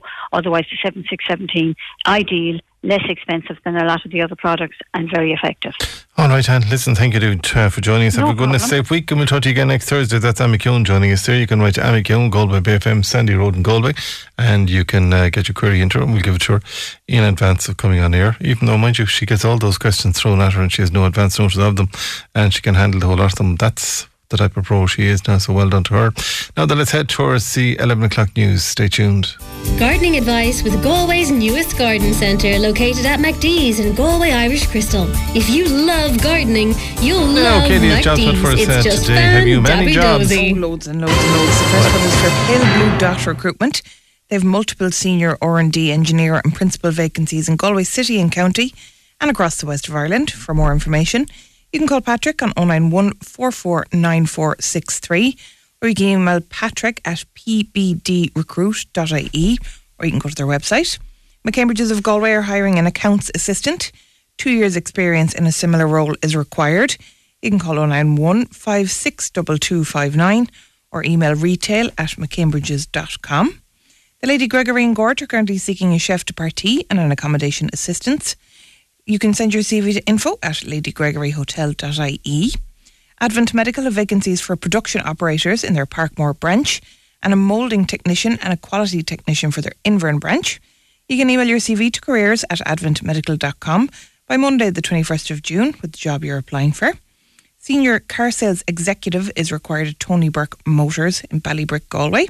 You can send your CV to careers at tonyburkemotors.ie. Careerwise Recruitment are seeking to hire product builders in Oranmore. You can email productbuilders at careerwise.ie. O'Boyle Electrical Claremorris County Mayo is looking for second, third and fourth year apprentices and qualified electricians. Must be willing to travel and safe pass is required.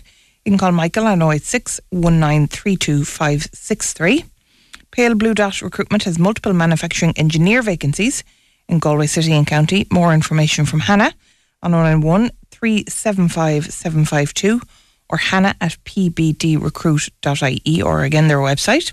Therapy Centre in Coshla and Costello, Connemara are looking for a fully qualified and CORU registered physiotherapist to work part time. You can email therapycentre.ie at gmail.com or you can call 083 0818 O'Loughlin Insulation require a cavity wall insulation fitter full time. Full training will be given to the right candidate. You can call Pat on 087 9011909. Athenry Truck and Refrigeration Centre Limited have the following vacancies. Further details from Rachel on 087 9611801. And finally, again, Pale Blue Dot Recruitment has multiple quality assurance vacancies, including engineer, senior engineer, and manager roles across Galway City and County. More information from Olivia, and she's Olivia at pbdrecruit.ie. Galway Bay FM job spot and associate. TK Car Sales, Headford Road, Galway. A wide range of quality approved cars, Jeeps and commercials for sale. Fully serviced, NCT prepared, with comprehensive warranty, history checks and finance arranged. See tkcars.ie. It's a gorgeous Thursday morning, and now it's gone very dull and dark out there as well. So let's try and brighten up your morning for you uh, today. So don't forget, we're doing this giveaway in association with the team at Lidl Galway, and um, Buymie uh, the app as well. So what you need to do is go onto your Android or go on to your Apple um, store and download the app because we could be putting 200 euros worth of credit later on this afternoon uh, on it for you, so we could. We're going to play a piece of music, and we've done it just after nine o'clock this morning. I'm going to do it again, just to remind you that when you hear this piece of music um, for the second time or third time uh, during Alan's A list between three and five today, quite simply, what you have to do is text us to 087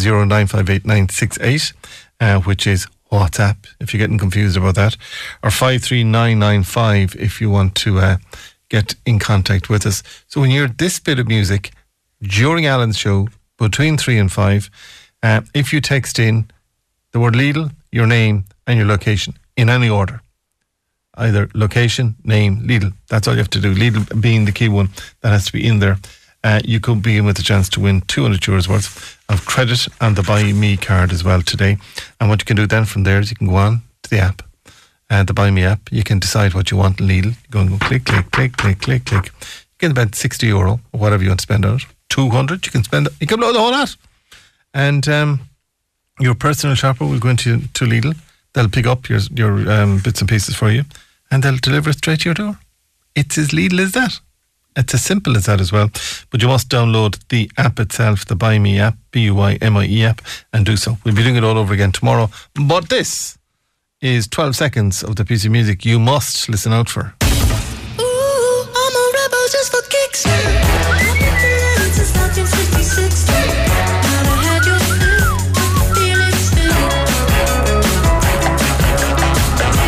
That'll be going on in my head now for the rest of the day, and have full day meetings when I finish here uh, today. Uh, but that piece of music will be going around in my head. A couple of weeks ago, we spoke to Michael O'Meara of Oscars, and we were talking about the opening up of um, Upper Dominick Street as well. And I see from uh, Stephen in Galway City Council.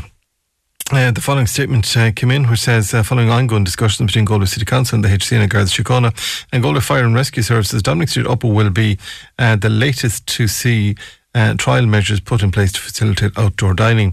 Trial measures introduced in areas such as the William Street West, uh, Woodquay, Middle Street, Ravens Terrace, and Salthill have been in place for almost a week since the reopening of outdoor dining on June the 7th and have allowed for residents and visitors to safely and comfortably dine and enjoying and spending time in the public realm. how will this affect uh, Oscars and the team down? Uh, Michael O'Meara and the team down there. Michael joins you on line one. Today. Michael, good morning to you. Is this good news? Oh, Keith, good morning. And again, thank you so much for actually taking on this issue. So this is brilliant news. The um, the west the west side of the city is now you can if you've been there down in the evening at William Street, um, it looks fantastic. Like it's it's really it's what's the great thing is it's thinning out the the crowds of people that were congregating in kind of one areas. Yeah. The bars are able to you know it's it's just got a lovely kind of almost a continental atmosphere to it. And now that Upper Dominick Street is after being brought into the fold as well. Now, um, we're still waiting the details because, needless to say, the licenses have to be issued out, so we have to get the, the fine print, if you like, for want of a better description. But hopefully, all that will be sorted through quite quickly and there won't be any problems with it. but it's it's great news because Dominick Street Upper, it, it's such an obvious choice um, um, to bring into pedestrianisation. And hopefully now this will be a permanent um, a permanent decision as well.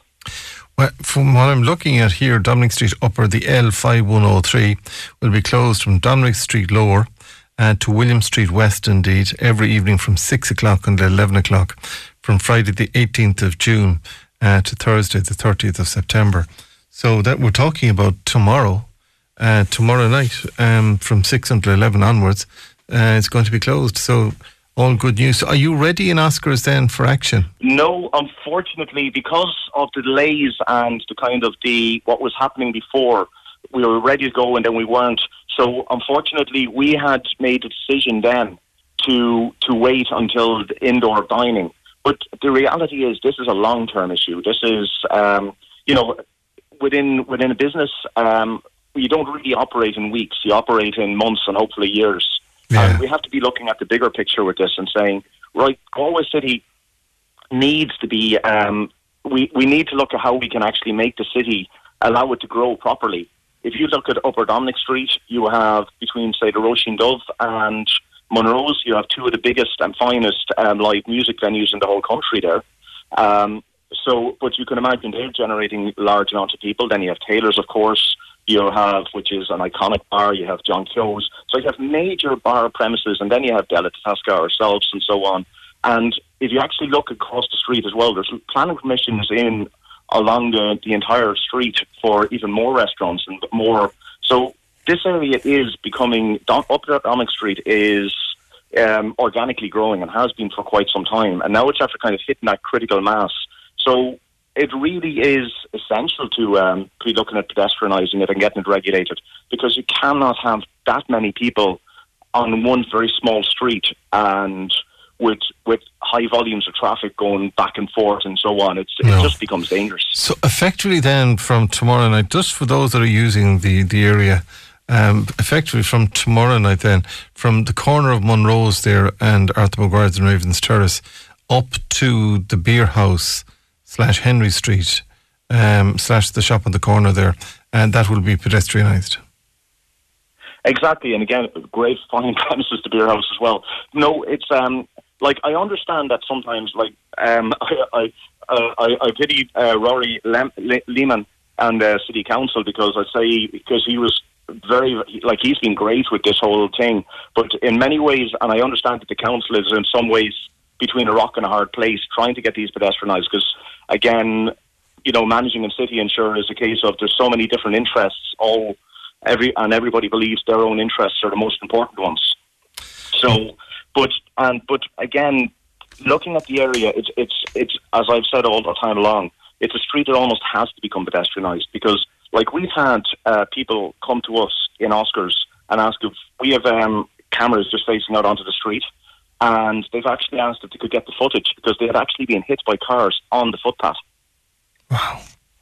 Okay, So, well, I, I we have- we're, we're going to walk first, uh, so we are uh, until the 30th of September, Michael O'Meara, and then we'll see from there. I, I would during the winter months, it, it mightn't be the best. I mean, out, outdoor dining is, is is is an acquired taste, but the weather in Ireland mightn't lend itself all the time to it. well, keep, I'd be coming at this first and foremost from as it's I it's interesting. It's the the blue the blue light services that are um, had brought up the objections, and they're always and we always have to put safety as the number one priority. But my biggest concern on the street over the years, because we're there 21 years, um, has been because the street has been growing and becoming better and better and growing and growing, and the businesses have been growing in a very organic way. The the having two way traffic on the street was becoming actually quite dangerous, and you know you, you cannot put literally thousands of people onto a street, have very heavy traffic there, and you know so that it, so even in winter time we have to be looking at this from a safety point of view. Um, you have, you know, relatively narrow uh, footpaths. You have very, very busy premises, and you know, like, and again, so it is overwhelmingly, in my view, a safety issue to keep the street pedestrianised. Because if you don't, what's going to happen is, as I said, there have been people hit actually on a footpath. Another thing as well is if you look at, say, two large vehicles um, yeah. and they meet each other on the street, um, one of those vehicles must mount the curb um, to to be able to, to, to pass each other. Now, if I'm not mistaken, on um, in a driving test, if you mount the curb, it's an automatic fail. Yeah. All right. Well, so, well, it's good. It's good news for today, and it, it's in. Oh in, no, it's fantastic. It's in place really until is. the thirtieth uh, of September. So it's the fifth of July. Then that indoor dining starts. Is that what you're holding out for in It's the fifth of July, so we're gearing up for that. And but again, the outdoors spaces are going to remain very important as well for us because um, there's going to be a, a large core of the people who want to dine out. Yeah. But they're going to still be. It's, it's going to take a while for people to get used to sitting in an enclosed in an indoor space. It is. It is. And it is. Sure, for those people, at least if we have the option to be able to say, well, we have a couple of seats outside, Yeah. and it kind of because and I completely. Some people are just very very nervous, and a lot of and you know we we have to be considerate towards Absolutely. everybody. You know, and that's another thing. Other things as well as making sure that you know disability accessibility is um, is maintained on the street and and the whole and all of these things. Another thing that's actually really good to know, even with blue light services, is that any of the furniture that's being placed on, on street furniture, um, it'll be essentially the sides of the road will be businesses, and then the footpath essentially becomes the middle of the road.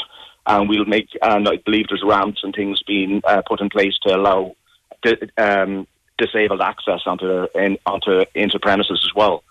But the it's um, but all of this furniture is extremely portable. So if there was ever any uh, blockages, you'd be able to move things out of the way and so on Very as quickly as quickly. you move the traffic on. All right, Michael. Good luck with it, and thanks for joining us. And we leave it to uh, Rory Lehman and Director of Services Brian Barrett uh, to implement that. But as of tomorrow evening, that the road is shut. Uh, in Galway City. We're back just after these. We have three guests to go between now and midday. Three guests to, to go between now and 12 o'clock, and I'm joined on the line now by Kate McSharry, who joins me. She's a graduate uh, student from GMIT, the uh, CCAM unit there in uh, the Redemptorist College on the Monivea Road. Uh, the other fourth year uh, contemporary art students and I are hosting our own degree show in June due to COVID. We're unable to have it uh, in the usual uh, location within the college itself. So the exhibition is called Transient and is held in the Coach House in Eyre Square from the 18th of June until the 27th of June. So opening tomorrow. And uh, Kate joins me on the line. Kate McSharry, good morning to you. Morning, Keith. How are you? Good, congratulations on this. It's a pity you can't have it in the college itself um, as, as usual, but where exactly is the I'm coach? actually just. Sorry, go on. Really, I, I'm, yeah, no, I think um, that was sent to you a while back. We actually did end up having the show in CCAM. Oh, did you? Good, good, good, okay? Luckily okay. enough, yeah, it was great now. Um, but we did plan this a while back before we were guaranteed the show. Um, but luckily, COVID restrictions opened up and we were able to have it. Good. So, you, but you are going into the coach house in Square. Where's the coach house in Square, can I ask you? So the coach station, is across from Fairgreen House. Oh, the coach station, Um, yeah. Yeah, Uh, yeah. So no. um, it, there's a new extension up there, and we've been uh, offered the space for the 10 days. So we actually have it up and ready today. Um, but yeah, we'll be officially opening it tomorrow. Um, I haven't seen that extent, but I believe it's absolutely fabulous in there. So it's an excellent opportunity for you to, to re-show the exhibition there then. It's great, yeah. So it's a sample of our work from the degree show. We have 14 students, um, well, graduates now, I guess, um, showing work here. And yeah, it's just, it's fantastic to have, have the show up. And what, what are the opening times then? So you're opening tomorrow. What time will you be opening tomorrow, Kate? So we're open from 11 a.m. until 5 p.m. And yeah, are there pieces of work for sale? Hello? Can you are the pieces of work for sale, Kate? Hi, sorry, uh, you cut out there for a second. Yes, the work is for sale, um, but the exhibition is free. So um, we, we've called it transient um, because of it's only lasting a short time, and a pop up exhibition usually is quite ephemeral in nature. So, um, yeah, we're just we're very happy to have it open to everyone, and looking Good. forward to welcoming people in to see the work. Good. And who curated it? Or did you curate it yourselves? So yeah, and we all chose individually what work we wanted to show in. But myself and another um, artist, Leisha Griffin, we came in yesterday and kind of co-curated the placement of the work. Good on you. Good on you. So it's open from 11 to 5 from the 18th of June, which is tomorrow, until the 27th of June, which is, um, that's nearly two weeks, isn't it? Well, it's Yeah, a week, just a week, under two yeah, weeks. Under two weeks, yeah. A, week, a week and a bit uh, from there, so it is. But uh, congratulations on it. Uh, and again, if they want to get further details, just pop in. So it's the coach station. Uh, not the coach house, the coach station, uh, which is the extension to the bus station, indeed, uh, which is uh, just off Foster Street, on the corner of Foster Street. And indeed, as you head up towards um, the back of Park House, that general area there, uh, from there. Um, yeah, we'll have plenty of signs up anyway, getting the posters up today. So You'll have plenty of what did you say? of signs and posters up. Oh, good where, stuff, Where good is. stuff. Yeah. All right, listen, uh, Kate uh, and McSherry, thank you for joining us uh, today on the programme. Uh, Keith, uh, this uh, caller said there's uh, a three car crash on Bóthar na dTreabh heading into the city, huge traffic delays there. It's only a few weeks ago they had hundreds of thousands of bodies and nowhere to bury them in India. Then you hear the academic students coming back to Galway. It needs to be put in context. Um, and Keith, can you just remind people uh, that there is a three car crash uh, on Bóthar na dTreabh and it traffic is extremely slow in that general area. Glad to do that. So we are today.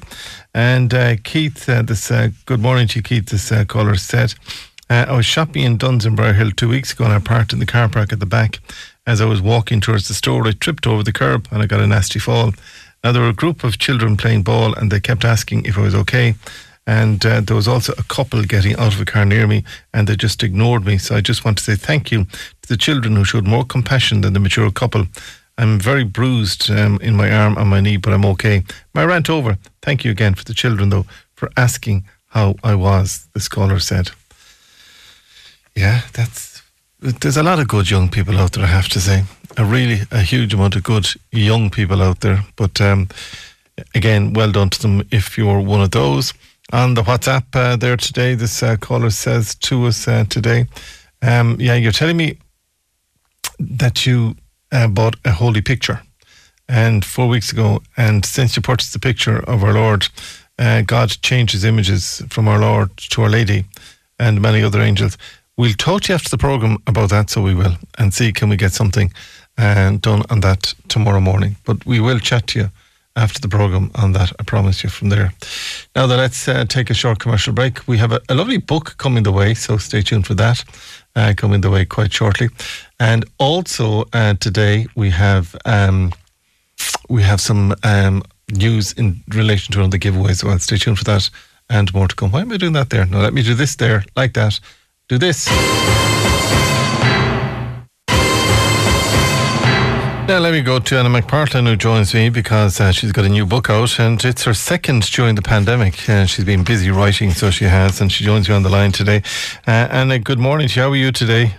Uh, good, thanks. My second during the pa- pandemic. I'm that lucky that I bring out two books during a pandemic. But do you know what? you obviously had time to put it together, so fair play to you for doing it because Uh, listen, you know what? Books are written well in advance. Do you think I would have brought it out last year in a pandemic if I had any choice whatsoever? The shops were barely open when I got it back in, and it was like a ghost town. So yeah, it's it's been an interesting time. So last year you spoke to us about uh, below the big blue sky, and now now you have um, a book called Waiting uh, for the Miracle. Boom, boom, boom, That's boom. right. So you're looking for you're looking for a miracle here, then, are you? Are we all? Why not? exactly. so we Beam me up, Scotty. Bring me off somewhere where there's sunshine, and I'll come. I'll bring your book with me, and I promise you. Correct. Oh, God bless you.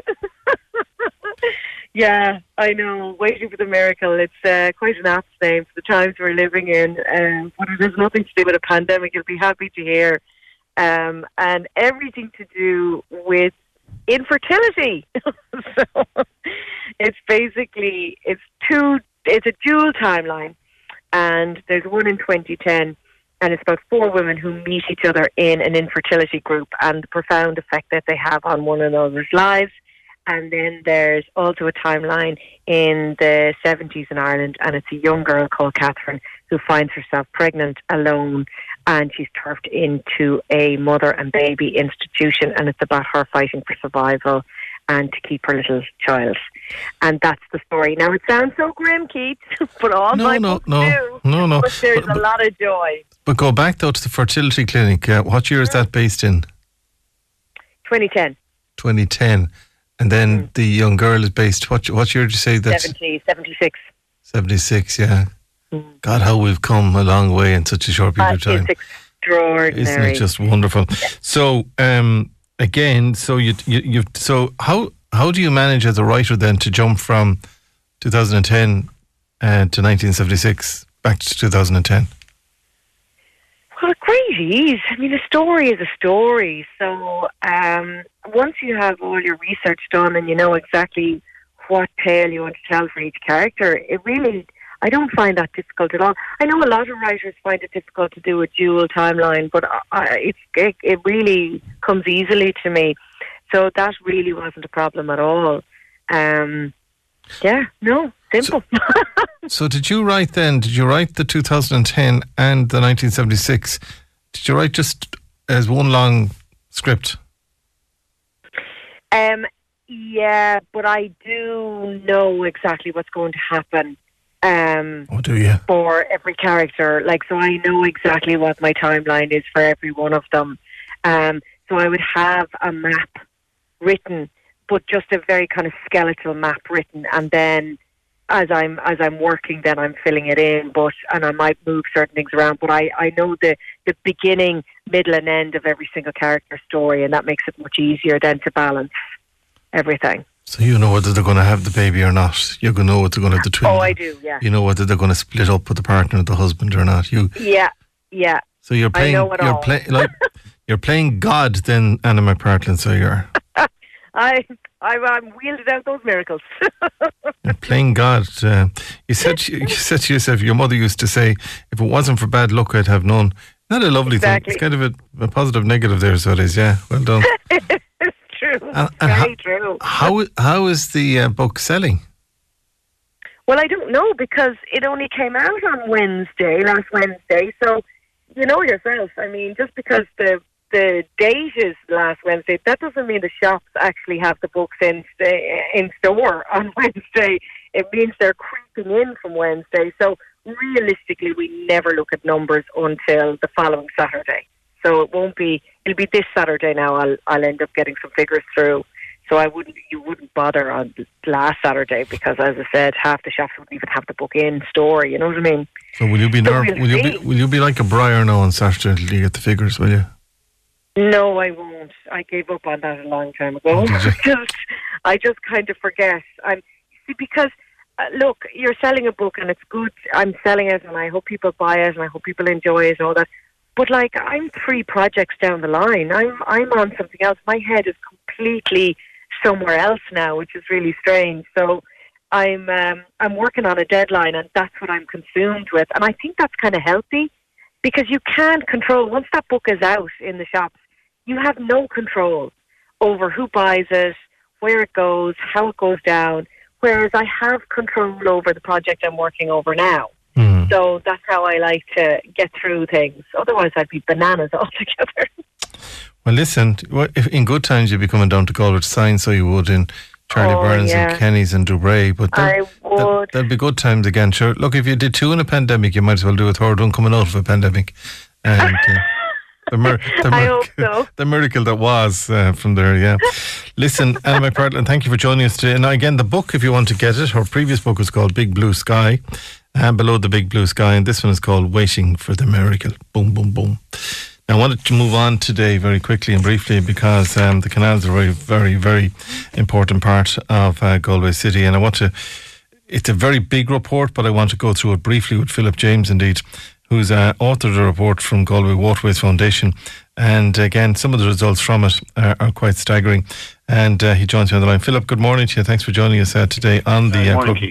How, how, long did this um, research take, can I ask you? Well, it didn't actually take very long. Uh, we ran the survey back at the beginning of the year and uh, say began really in December, ran into January, and all the results were in quite quickly. People reacted very quickly to it.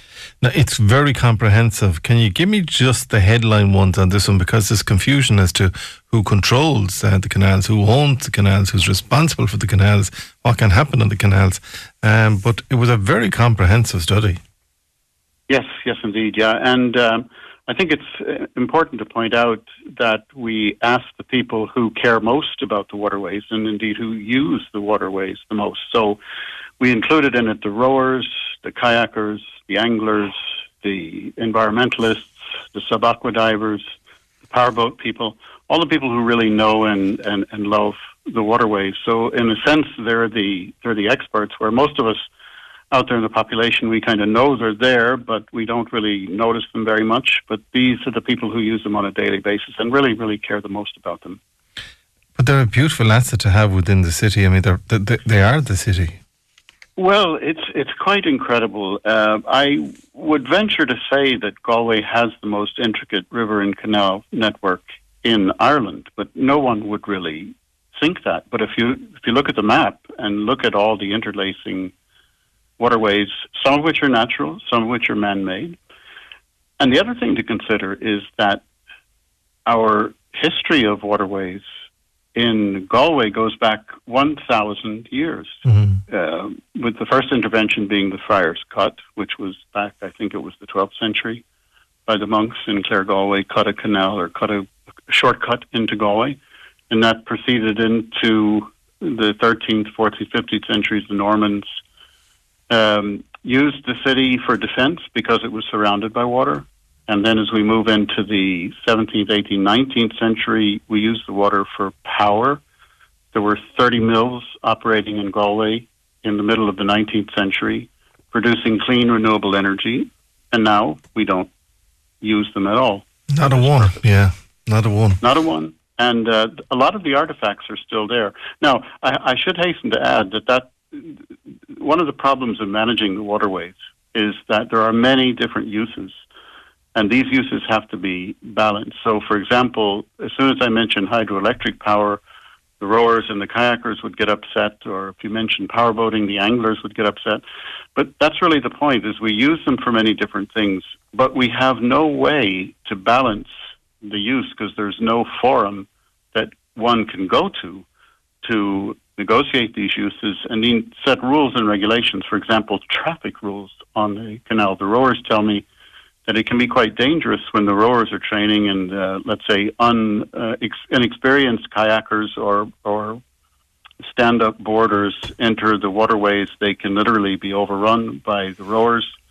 So, uh, and then we know, of course, of the unfortunate incidents that happen from time to time of people falling or jumping into the river. So yeah. there's so many different angles, and there's no, there's really no one place to go uh, to sort it all out. So that's a, a, a really the prime reason for the survey was to get some kind of reaction from our city council, both the elected officials and the permanent officials. And have you submitted it to them?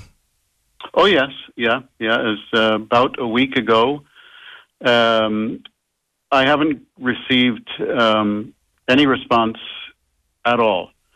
But unfortunately, that's not unusual. Um, we ran a series of workshops back in 2017 18. Indeed, I was on your program in 2017 announcing these workshops where you invited a range of people to come and deliberate about the future of the canals. We produced a report with about 10, 10 very straightforward uh, recommendations, nothing crazy, and submitted that to the council no response, no reaction, no buyer leave, no nothing. Yeah, well, so it's typical. Uh, Unfortunately, it's typical. I don't. I don't really understand it. The the elected officials don't want to deal with it. The permanent officials simply stonewall it. So it, it defies understanding, really. I I can't answer for them, and I haven't put a question into them, so I can't answer for them. Uh, but No, the si- situ- situation is, though, that, I mean, I think, uh, again, we uh, as a child, I spent, uh, and I mean as a child, I'm no a child, of course, uh, but I did spend, and if, if I'm right, I do remember the Bridge Mills being an operational mill with the water, uh, with the big water wheel on it. I'm, to be honest, I'm going now back to, I could be going back 52, 53 years on that one. Um, Well, if I could just mention that, uh, Keith, uh, in, in later years, Frank Heenahan, who we who may, Yeah. may remember, he renovated. He was one of the first people to really appreciate some of the old structures. Absolutely, He yeah. renovated the bridge mills about 1990, and he got the wheel working again, and it was actually a- a working wheel, fantastic thing. Now it's still there, but it's not in operation at the moment. And uh, it, the fact that it isn't is, is a total shame because it commemorates the the use of the river for power. It's also a Yeah. tremendous viewing and talking point for people who are in the restaurant that's now located there in the basement. Um, so that's just one example. And of course, there's also a little wheel, as, as we may know, on the next to the car, the, uh, car park next to the That's garden, right, the yeah. public car park. That's all gummed up, though, isn't it? Well, it's not an operation. It No. could be, um, but it isn't. Uh, and again, this is this is an aspect of Galway's history that is is under underappreciated. As I said, 30, 30 mills, clean renewable energy, now none. Yeah, I suppose people saw it as being progress because I mean, where the Purse Mills is there, and again where Palmer's Mills were, which is Nuns Island part of the NUI Galway Mhm. complex. But hopefully, when all of that is done, maybe that can be just revisited again as part. Yeah, I of hope so. You know, th- there are there are two electric turbines in the basement of that mills building that you're talking about on Nuns Island, which which uh, together produce about seventy could produce about seventy kilowatts of power.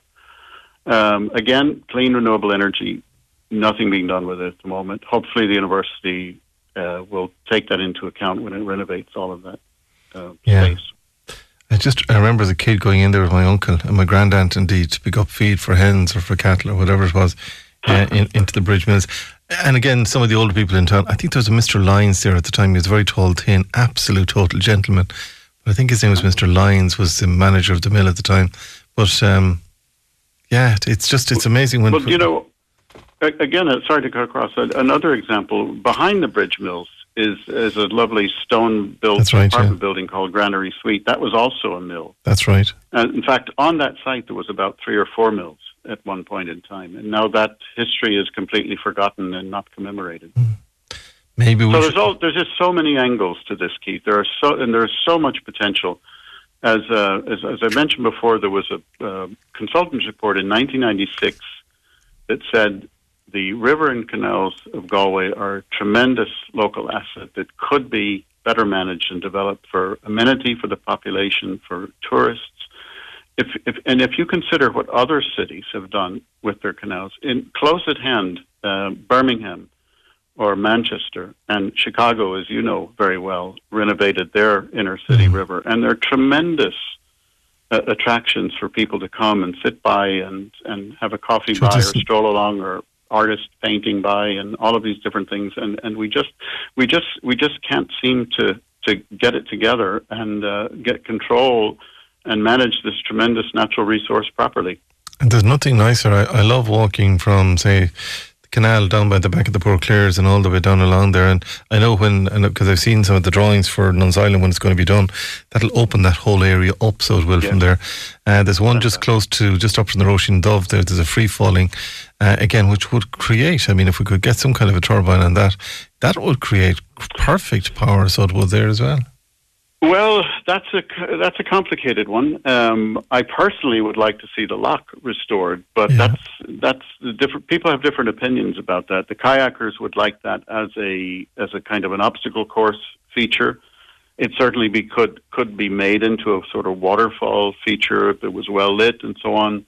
It could be um, used for hydroelectric. Now, I know the Lough Corrib Trust did a study about hydroelectric on that location, it would be quite expensive for very various different reasons. But really, the point okay. is we need to t- take a hold of these things, consider what's best, balance all the different uses, manage and development for the good of the people and the visitors and the natural environment. It's all within our possibility to do if we could just find the political will to do it.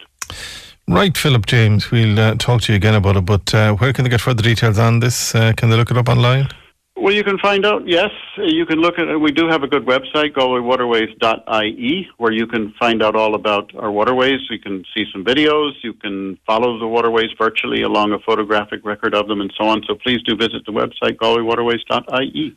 All right, Philip James, thank you for joining us uh, today on the uh, program, and uh, we'll keep talking about that. It's just, I think it's it's really and truly one of the big assets that we have here uh, in the city. And remember, remember that's what the trade was all about. Friars' cut exactly as he outlined there. That's what it was all about. Getting getting trade in and getting trade out. That's what it was all about at the time. That's it for today. We're back July from Studio One tomorrow morning. We're based now in Studio One permanently, so we are for the last couple of weeks. So uh, we're back from Studio One tomorrow morning, starting just after the nine o'clock news. And um, Roland comes from Studio Two very shortly, so we just hand control to him, and then Alan comes from here, and then we, we toggle back and forth due to COVID. We go from one studio to the other, but our permanent home currently is Studio One and we look forward to welcoming guests back into here in the very near future. But that is it for today. Tomorrow morning, 9 o'clock, just after the 9 o'clock news, do join us again. Fairly busy program. We're looking again at COVID uh, tomorrow morning. Katie produced, and Siobhan took all of your comments. That'll be joining you tomorrow morning, just after the news at 9. Have a good and a safe Thursday. Behave yourselves or don't, and let's hope that a little bit of sunshine uh, comes out uh, throughout the afternoon for you to enjoy and get out and about. Have a safe one. Bye bye.